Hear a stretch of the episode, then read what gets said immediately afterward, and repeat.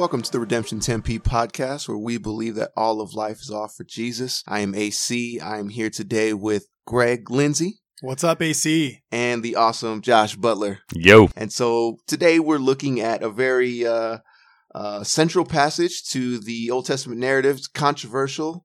Uh, it can be, but we're no strangers to controversy. We'll go wherever the Bible leads us. And today it leads us into Exodus chapters 5 through 7, verse, verse 13.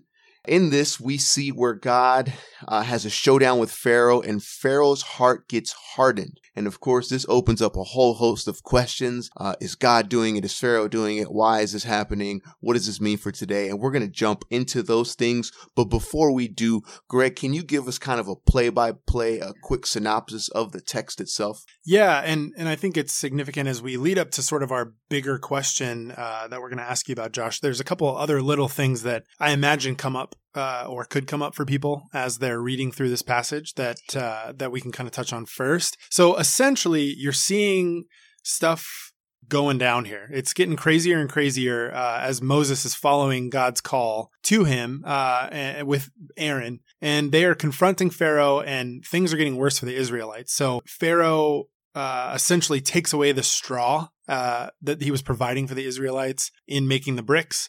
And so then now they not only have to make the bricks, but they have to find the straw. So it's like way harder for them to do their job.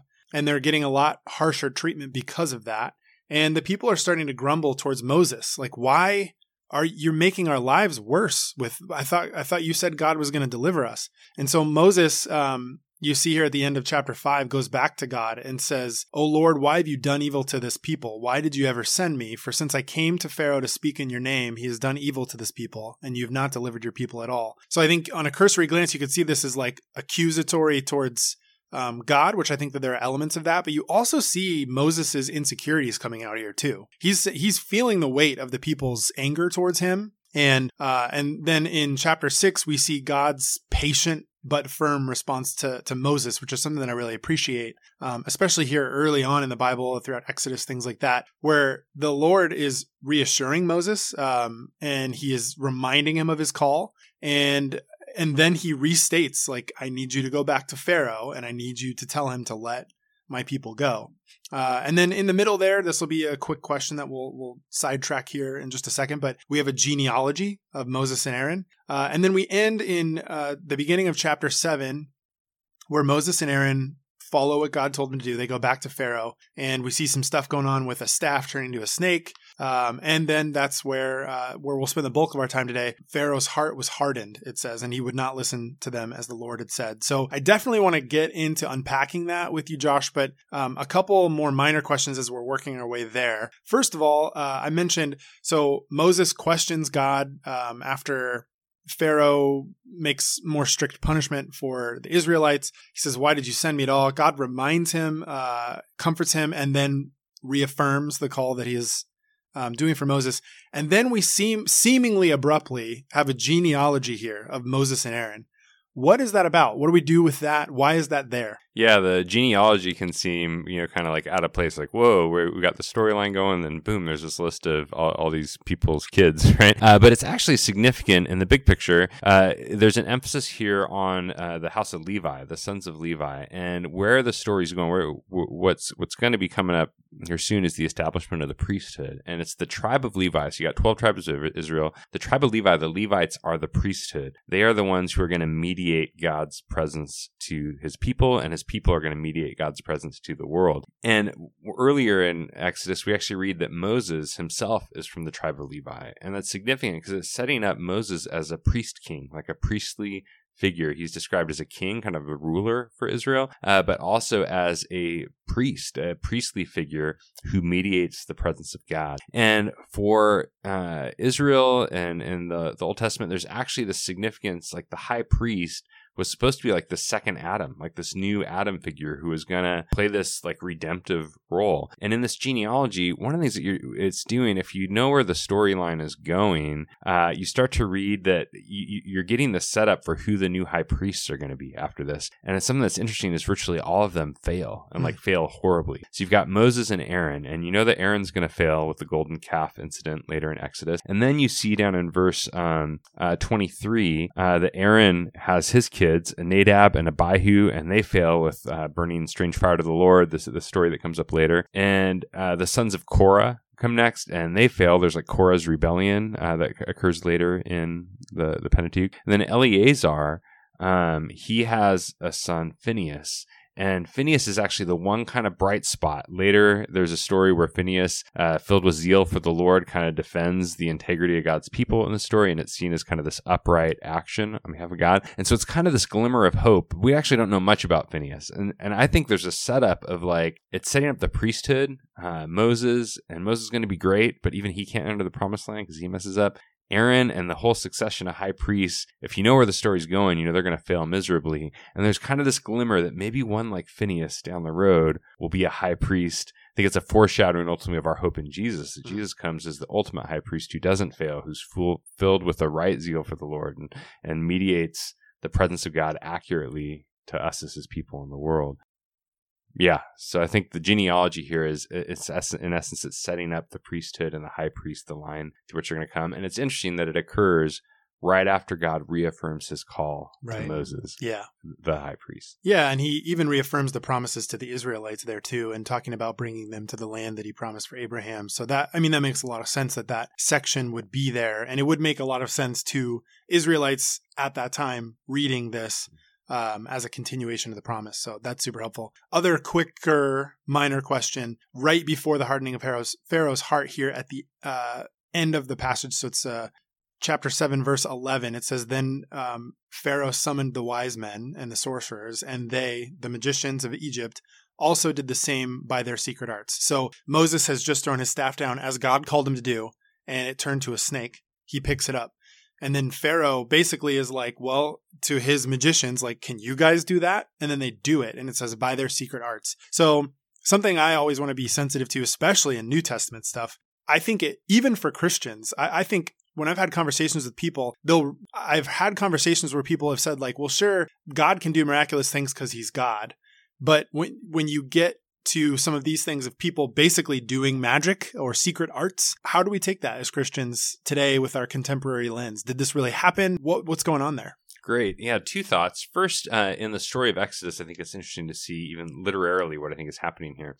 Uh, you have this progression as the plagues are going to start happening with Egypt and all. And there's this intensification as the plagues develop. And so, um, in the first few ones, uh, like this scene here, the it, the confrontation, so to speak, the emphasis is on Aaron and the magicians, right? So Pharaoh's court magicians or whatever, and Aaron. Um, so Aaron's kind of a step down from Moses, so to speak, the high priest, and the magicians are a step down from Pharaoh. And the first few plagues, the magicians are able to emulate, right? But after that, the, the plagues have these three cycles. So the first cycle, the magicians are able to emulate until the final one of that cycle. And then you move in the second cycle of three plagues. Um, you have uh, now it's between Moses and Pharaoh. And so it's kind of like the game goes up a notch, and now the magicians are no longer able to emulate it. And then when that still isn't happening, then it goes up to God and Pharaoh is the emphasis, like God versus Pharaoh at the at the climax of it.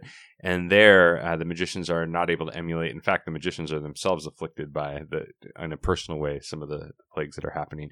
And so I think one of the themes that's being set up is almost this intensification, you know, of the plagues uh, as they come. But the second thought is that, uh, yeah, there is dark, uh, there is a dark spiritual reality to our world. Like our rebellion has unleashed the power of the serpent, of the enemy of God, like the, the evil one. Uh, his work has been unleashed in the world through our wickedness, right? And and I think that too often in our day to day, we have a fairly materialistic worldview that just says, "Hey, matter, earth, concrete substances, like that's all there is," and the biblical worldview, I think, is that no, there is heaven and earth. There's a spiritual reality and a physical reality that are intertwined. They're almost like t- two threads that two types of thread, thread that are interwoven in the fabric of creation. And so there's a spiritual fabric and reality to our world. And we rightly pray, God, your kingdom come, your will be done on earth as it is in heaven. Like we want to see that fabric restored. Um, but on the flip side of that, there's uh, the dark spiritual forces as well. You know, like right now, there are uh, forces that want to tear at the fabric of creation. And so there's a I think, a reality that most people historically around the world um, would understand at one level or another too. That like there there are dark spiritual forces that we should be wary of. Now, what those are, how we engage them, spiritual warfare, those kind of things. That's, that's a much bigger Whole conversation. other you know? podcast episode. but Yeah, it's sure. it is worth recognizing here that um it's it's real. Like Mhm. Paul would say, like you know, our power is not just against flesh. It's not against flesh and blood. It's against the principalities and powers, uh, the kind of ruler of this world, meaning you know, kind of Satan. And the, the our ultimate challenge is not so much with people, so much as the um, evil one, the the ultimate rebel against God, who Yeah. wants to turn our world away from God and distance us from Him. It's good. It's, it's pretty. He- it's pretty heavy. It's pretty heavy, and not to like pile it on, but then we also have to deal with our own hearts too, right? And Yeah. that's where we head to with the rest of this uh this episode and talk about uh this whole concept of the hardening of Pharaoh's heart. You know, and you can read that and see sometimes Pharaoh hardens his heart, sometimes it just says it's hard hardened, and then but at the beginning God said when he's laying out his plan, he's like, I'm gonna harden Pharaoh's heart. And it says in the text that he hardens Pharaoh's heart.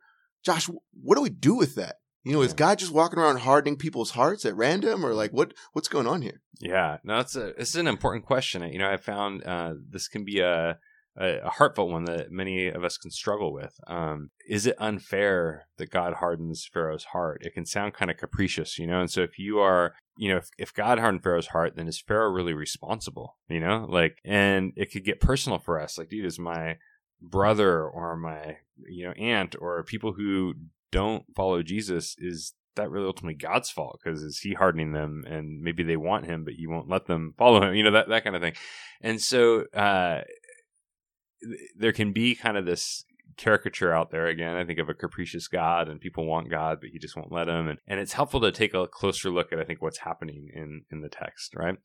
Um, so a few observations uh, that have been helpful for me on this. Uh, the first one is just to recognize uh, who is pharaoh? Now we often think of pharaoh as just some dude right? Like some guy king of egypt. It's it's worth recognizing like pharaoh actually is um, not just one person in exodus. The same title is used for a succession of kings right? And so uh pharaoh you know exodus doesn't give us you know this was pharaoh joe or pharaoh bill or, you know pharaoh ramses or thutmose or whatever you know? It doesn't identify him specifically and i think it's because he want uh, the bible wants us to see pharaoh as like a an archetype a representative a picture of Egypt as a whole and a representative for its leadership as a whole, the character of uh, Egypt as a whole. Another observation I think is helpful is like you mentioned, uh, AC, is that uh, there is sort of a back and forth emphasis here. Like early on in the narrative, the emphasis is heavily on Pharaoh hardening his own heart. So the first five plagues are either Pharaoh hardened his heart or his heart was hardened and the agent is unclear. So was it God hardening him or was it Pharaoh hardening? A lot of the time it's unclear. It's more just more the passage. His heart was, or it's stating like his heart was hardened. And then as the per- plagues move forward, uh, especially in the tail half, then we find a stronger emphasis on God hardening Pharaoh's heart. And so I don't think we see a picture here where it's like Pharaoh wants God, but God's just like too bad. I'm not gonna, you know, like historically, kind of theologically, be called compatibilism. That uh, there's a compatibility between our rebellion against God and God's sovereign ability to actually um, orchestrate our rebellion into the bigger context of His His purposes and all. But where I, I'd like to focus, one thing that was really helpful for me, I, I was studying this passage years ago um, for a sermon, and I uh, was kind of looking at the, that word hardened, and uh, one of the things that actually struck me was there are three different Hebrew words that are translated into English here as hardened in Exodus. Three different Hebrew words, and each of them show up in other ways in Exodus and the first few books of the Bible. And I think when we see kind of the, the nuance of these words and the stories that they show up in, it helps kind of fill out the picture. It helps it kind of pop, I think, what's what's happening here. So I want to take a look at each of these three words, if that's cool. All right, so the first word is chazak, right? And chazak, it means to harden or strengthen or seize, right? And the first place it shows up is in this passage, just before in uh, just a little bit earlier when God has Moses take the um, staff. He says, "Hey, you're going to go before Pharaoh," and uh, he- well, he has Moses take the staff, drop it on the ground. It turns into a snake, and it chases Moses. He's running, and then God tells Moses, "Hey, turn around and grab the snake by the tail." Which actually takes some faith. You know, like, dude, this thing could kill me, right? So he turns around and he grabs it. And when he grabs the snake by the tail, he seizes it or strengthens his grip around it and it hardens back mm. into a staff. So it's the first place this word chazak, it's the primary word for the hardening of Pharaoh's heart, shows up. And in this storyline, like I think it's setting up what this hardening actually means. Uh, it's later in the same same passage that God says, "I'm going to harden Pharaoh's heart." And I think the picture, what's this going on? Like Moses and the staff and the snake. It's a picture of the showdown that's about to go down. Like God's saying, Moses, I'm going to send you to Pharaoh, and I'm going to like my outstretched staff. You're going to be like my outstretched staff, and you're going to speak and proclaim my message, and Pharaoh is going to turn and chase you. You know, and you're Pharaoh's like identified with the serpent here, like the power of evil is pursuing Moses and God's people, and you guys are going to run, and you think ultimately the Red Sea, like where the, they're going to cross through the sea, um, but then you're going to turn around in essence like i am you're a representative of me like i'm going to grab hold of pharaoh that slippery snake by the tail and i'm actually going to use his rebellion i'm going to harden him i'm going to seize him Chazak. I'm going to strengthen my grip around him, Chazak. I'm going to harden him from a slippery snake that's trying to destroy my people back into a rod that displays my power and my glory in the earth, the hmm. deliverance mm. of my people. So, what does that mean? Well, it means that um, Pharaoh is a slippery snake, and yet he's not going to be able to outwit God or get around God, right? Like that storyline, it doesn't diminish God's sovereignty anyway. Yes, God's sovereign, but it also fl- frames it in a narrative context, in a story where we see that um, God hardening Pharaoh in this picture, it's one of God taking Pharaoh's rebellion and his pursuit of his people and him turning it against Pharaoh himself. And it's it's actually uh it's displaying God's might over the mightiest king of the world, the one who's kind of meant used his power to oppress. God's gonna use his power instead to deliver. It's also interesting, going back to the thing we mentioned earlier here about dark spiritual forces, spiritual powers. It's interesting to me here that uh, that word for snake, when he drops the staff into a snake, it's associated later in scripture and in Hebrew literature with the sea monster or Leviathan or like this dragon image. So it's not, the association is not just like a little garden snake. Like it's almost like a, a baby dragon, so to speak, right? And uh, it's also an allusion, I think, here to the serpent in the garden. And it speaks here that Pharaoh's rebellion and Egypt's oppression is animated by the power of the snake, the deceiver, the enemy. Like there's a dark spiritual force at work that stands against God that is at work through Pharaoh and Egypt. Uh, it's directing Egypt against God's people. Pharaoh has aligned himself with that rebellion. He's hardened himself against God. And yet God's going to take even that and use it to display his power for deliverance and reestablishing his goodness. So now the second word that gets used is kabod, and it's actually the same word uh, at the root of like our concept of glory. And literally, kabod means heavy or to, to glorify, to make heavy. And so kabod can mean like heavy, hardened, glorify. It's this, it carries a sense of weight. And the first place that this shows up, so the last word chazak, first place it showed up was Exodus 4. The second word, kavod, the first place it shows up is in the passage, Exodus 5. And it's when Pharaoh takes away the straw and he makes their labor heavy. Hmm. He basically he he makes their labor kavod, burdensome. He hardens their labor. Hmm. Like Pharaoh takes away the straw so they can't use it to make bricks, and he hardens their labor. He makes it heavy, and he's doing this ultimately seeking to glorify himself, setting himself up against God and his people. Um, so the point here, I, th- I think there's a, a, a, sense here going on, like God in essence is going, dude, you made life hard for my people. Now I'm going to make life hard for you. Like mm-hmm. you hardened the burden. You used your power, your weight as the king of Egypt to make life hard and burdensome and toilsome for my people um, who are vulnerable before you and you set yourself against them. Now I'm going to make life hard, for you.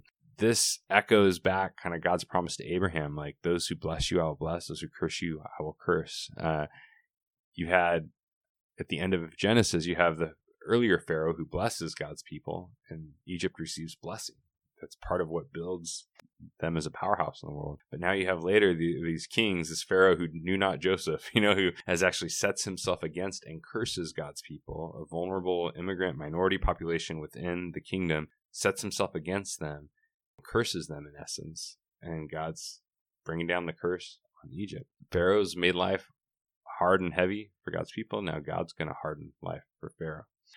And this struck me uh, when we were in Exodus 1.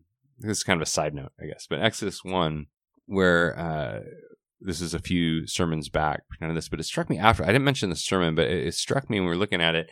In Exodus 1, uh, the first, you know, verses 8 to 14, first minute of the passage, who is Pharaoh afflicting? Who is he hurting? Who is he setting himself against? Uh, it's the men. And what is he doing to the men? Heavy labor. He's making their labor toilsome, right? In the, the bricks and in the field, it says. That's interesting. Then the second half of the verse, who is it against? Pharaoh's actions against? It's against the women. And what are his actions against? Well, it relates to their children, childbirth. He's pulling the babies away and killing them, and then eventually have them thrown in the river. And when you see that, what should be echoing in your mind is like, oh my gosh, this is the curse of Genesis 3. Like the curse uh, related to the man uh, in Genesis 3 was going to be toilsome labor. Like hmm. instead of the, the, the, ground, instead of just bringing forth its abundance, it's going to be toil and labor and by the sweat of your brow. And the curse for the woman has to do with pain in conception and pain in childbirth. Um, it has to do with uh, the struggle of infertility, uh, to struggle to get pregnant, and the painfulness of bringing children into the world. There's a kind of a parallel there, like the fertility of the land and the fertility of the womb. Like we're made to be abundant and bring life to the world, but the, there's going to be a struggle now in a hmm. fallen world. I hadn't thought about that. And then you look at Exodus 1 and you realize, like, dude, Pharaoh is an agent of the curse. Yeah. Like God is seeking to bring his redemptive blessing into the world in spite of the fall. And Pharaoh has set himself as an agent of the serpent against God's people. And he's making the labor even more toilsome and he's making the fruit of the womb even more um, desolate. You know, like there's, so there's a context here where Pharaoh has made life hard and heavy for God's people. And so one of the echoes here for God saying, I'm going to harden Pharaoh, I think is this kind of like you hardened life for my folks, and I'm going to harden life for you. Another angle on this second word, Bob, like I said, it's a glory image. Uh, it's the same word for to glorify. And Pharaoh has sought to honor or glorify himself against God, and God's about to return the favor, right? like God uses the same word repeatedly throughout Exodus to say that he will be honored, he will be glorified by, liber- by liberating his people from Pharaoh's heavy, burdensome weight. So I think there's a sense here in God hardening. It's like, dude, you sought to exalt yourself and glorify yourself by pushing my people down. Now I'm going to push you down to exalt myself, you know? And I think on a practical note, what this means is uh, be careful what you ask for, right? Like if you seek to exalt yourself over God and pride, you're going to sink beneath the weight when God puts you in your place. Hmm. Um, if we seek to mistreat, you know, if we end up mistreating those that are vulnerable before us, we make like life hard and heavy for them, with whether that's our kids or our employees or the people that are in our kind of sphere of influence. If we make life hard and heavy for them, we should be careful because God can make life hard and heavy for us, right? Okay, so there's one more word, a third one. The third one is kasha. And this word is interesting. It's a birth image. It's associated with birth or labor pains, right? And so it can mean severe, fierce or stiffened. And the first place this word, uh, or the, a main place this word shows up is in Genesis 35. And it's where Rachel, she's having these labor pains that are so severe, so fierce, so hard that she dies giving birth to Benjamin, like the last tribe of Israel. And so it's a labor image that's connected to the birth of God's people. And when we zoom out to the Exodus, I think we see a similar picture here that Egypt is like a pregnant mom who's about to give birth hmm. to God's people, right? That Israel uh, has gone, like Abraham's seed, essentially, has gone into the womb of Egypt, right? Um, and it's grown big there. There's an emphasis there on they've been fruitful and multiplied. Like Israel is God's firstborn son, it's called. And now in the womb of Egypt, Israel, God's firstborn son, has grown and matured and gotten big and is ready to come out. Mm-hmm. And so I think when, you know, God goes to Pharaoh, like God calls Pharaoh to let his people go. Pharaoh, though, as the head of Egypt, refuses. Like Egypt is essentially refusing to give birth to God's firstborn son. That usually doesn't work out very well. That doesn't work out very well, exactly. And so with this, you know, with this kind of picture in mind, dude, Pharaoh's hardening equals a refusal to give birth, and so God, in essence, induces labor, right? Hmm. like, the, like the plagues are God inducing labor on Egypt, inducing these severe, fierce labor pangs, the stiffening of the empire under the weight of God's inducing labor to bring out his people. And it's through this that Israel will eventually be delivered, born uh, from the womb of darkness in Egypt. It's interesting where it kind of ends in darkness. And through the watery canal of the Red Sea, as the waters get parted and God's firstborn son is birthed out of the darkness of Egypt's womb, a place of death behind, brought through the canal of the kind of waters opened up and out into the wilderness where now God's firstborn son is like depicted like an infant, right? Mhm. Where completely helpless, utterly dependent, needs to be sustained by God in the wilderness by manna Yeah. and water, like by heavenly provision. Um, can't provide for uh, you know himself like Israel needs God to sustain like an infant in the wilderness with this heavenly food and drink uh, until ready to enter the promised land. So what's this mean? Well, I think the picture here is that like Rachel, Egypt is going to experience a type of death from the severity of her hardened labor pangs that will bring forth the tribes of the nation of Israel. And um, it is interesting. Ezekiel 16, as one place, it uses similar imagery for the Exodus, uh, seeing Israel as a newborn baby, abandoned, discarded out of Egypt, that is adopted by God and cared for and raised and grown up into maturity with Him. But the bigger picture here is God's hardening of Pharaoh as Egypt's representative is what hardens Pharaoh. In some ways, the plagues are what hardens Pharaoh. You know, how does God harden Pharaoh? By the plagues that confront his refusal to let his people go. And as Pharaoh continues to reject, you know, like the plagues get severe and severe, but God will deliver his people into life and freedom with him. That becomes interesting. You know, you jump to the New Testament and there's similar language about like all creation now. It's interesting. Paul in Romans 5 to 8 uses a lot of Exodus imagery. He talks about how um, the enslavement of the world and slavery to sin and it's the huge themes of slavery. He's using a lot of Exodus language and imagery. Um, but then he talks about our adoption as children of God who cry out, Abba, Father, and how all creation is groaning as in birth pangs, as in labor pangs, um, and judgment is coming upon the world like this inducing labor again. And yet, um, creation's groaning as in the pangs of labor. Like creation is now the pregnant mom under the weight of human rebellion and sin and death. And yet, God is going to deliver his children into his presence as he redeems creation and judges evil. Yeah, that's that's a super interesting way to think about all of this too. That we've kind of had some side conversations, you and I, about this, but I had never thought about even the hardening question about that. And this is not a uh, birth class or an anatomy class or anything, but even just in the the the pangs of birth and Mm.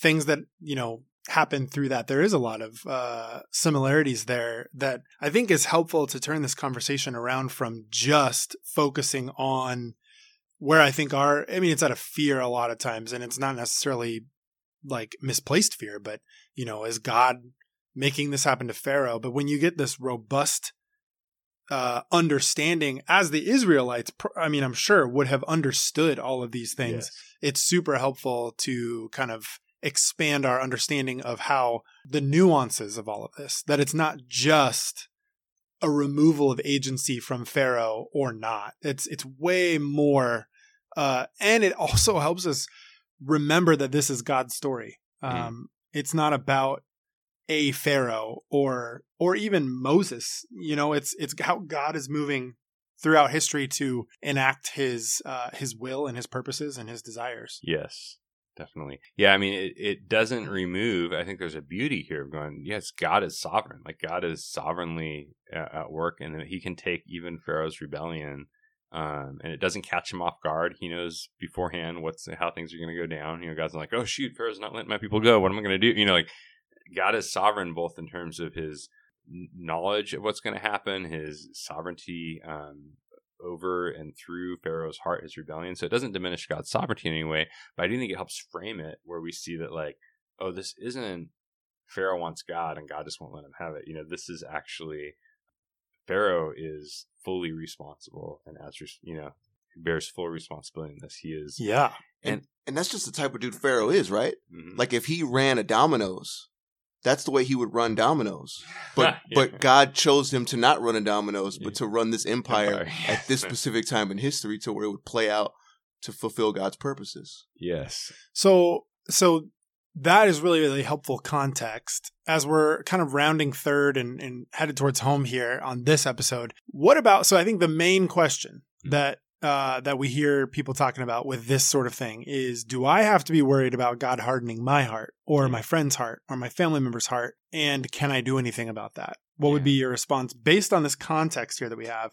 What do we do with that in a contemporary setting? Great. I think there is a good note of healthy warning here to go and dude, don't harden your heart against God because you may hit the point of no return. And, and, you and real quick, what, Yeah. what does that mean? Like Make that doesn't mean- tangible. that's Yes. not like I loaded up on Popeye's chicken sandwiches. now my arteries are clogged. You got some? I They were sold out.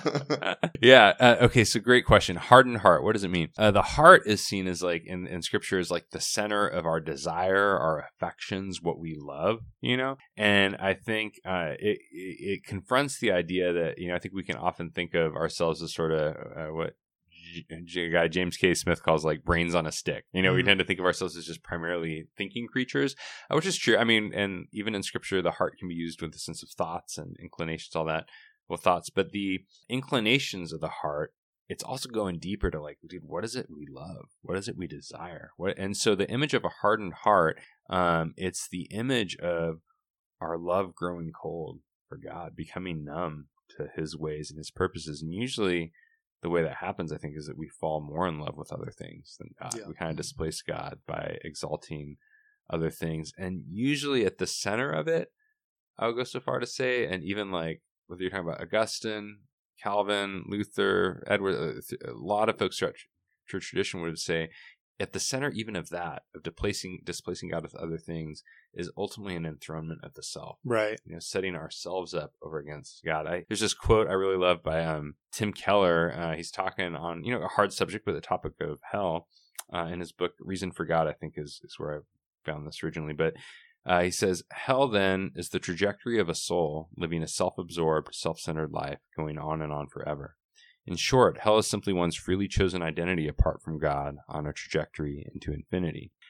And I think that's a good, healthy, kind of sobering question for us today is going to what trajectory am I on? You know, like, Yeah. um, because I think it's a dangerous place to go. Some folks would say, well, hey, well, I can reject God today so I can kind of have my fun. And then maybe 10 years from now or when I'm old or something, you know, then, then I'll, then I'll turn to receive God. But that's a dangerous game to play because what you're actually saying there is you see life with God as something boring or an obstacle to be postponed and delayed rather than the place where true life is found, you know? And if you're saying that, like it, it speaks implicitly to the fact that you want these other things more than God. And there's the, that, that's, that's scary ground to be walking Mhm. on and giving yourself more and more. If you think like an addiction, it's like, it's not like the more you, the more heroin you take, you'll eventually get tired of it and want out. It's like, no, the more you, more heroin you take, the more heroin you want, you know, Yeah. like, and I think similarly, the more we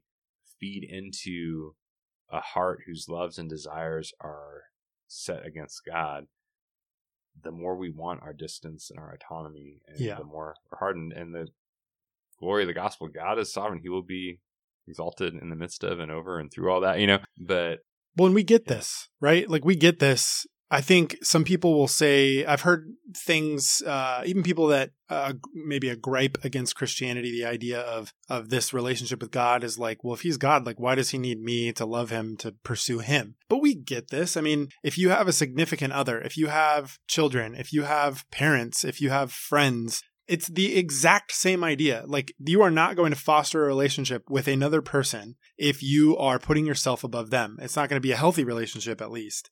And it's the same sort of idea, but it's with the almighty creator of the universe here. So this is not a foreign idea of us.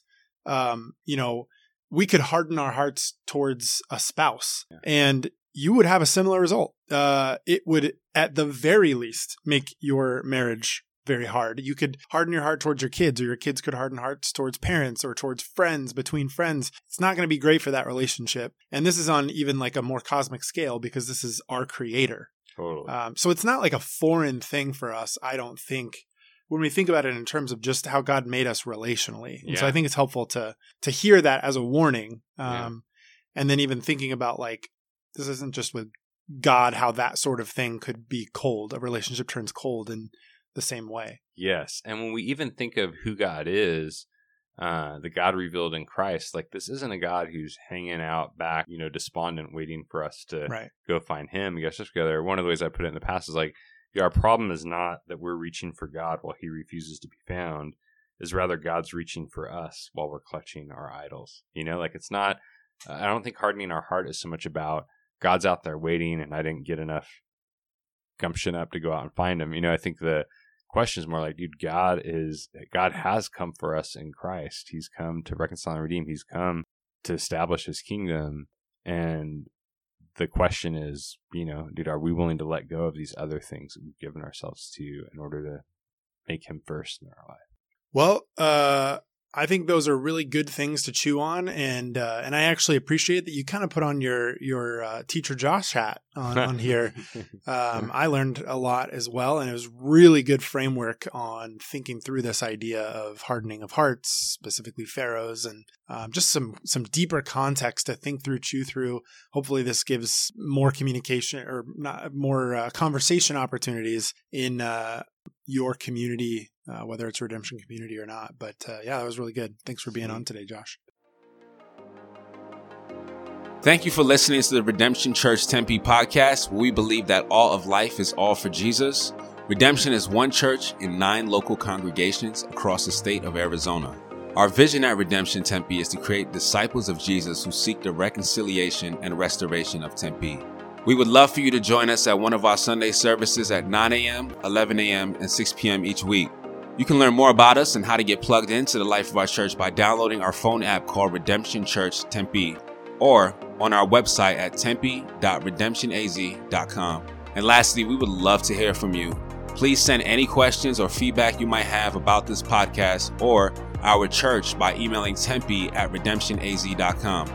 Thank you for listening, and we'll catch you next week.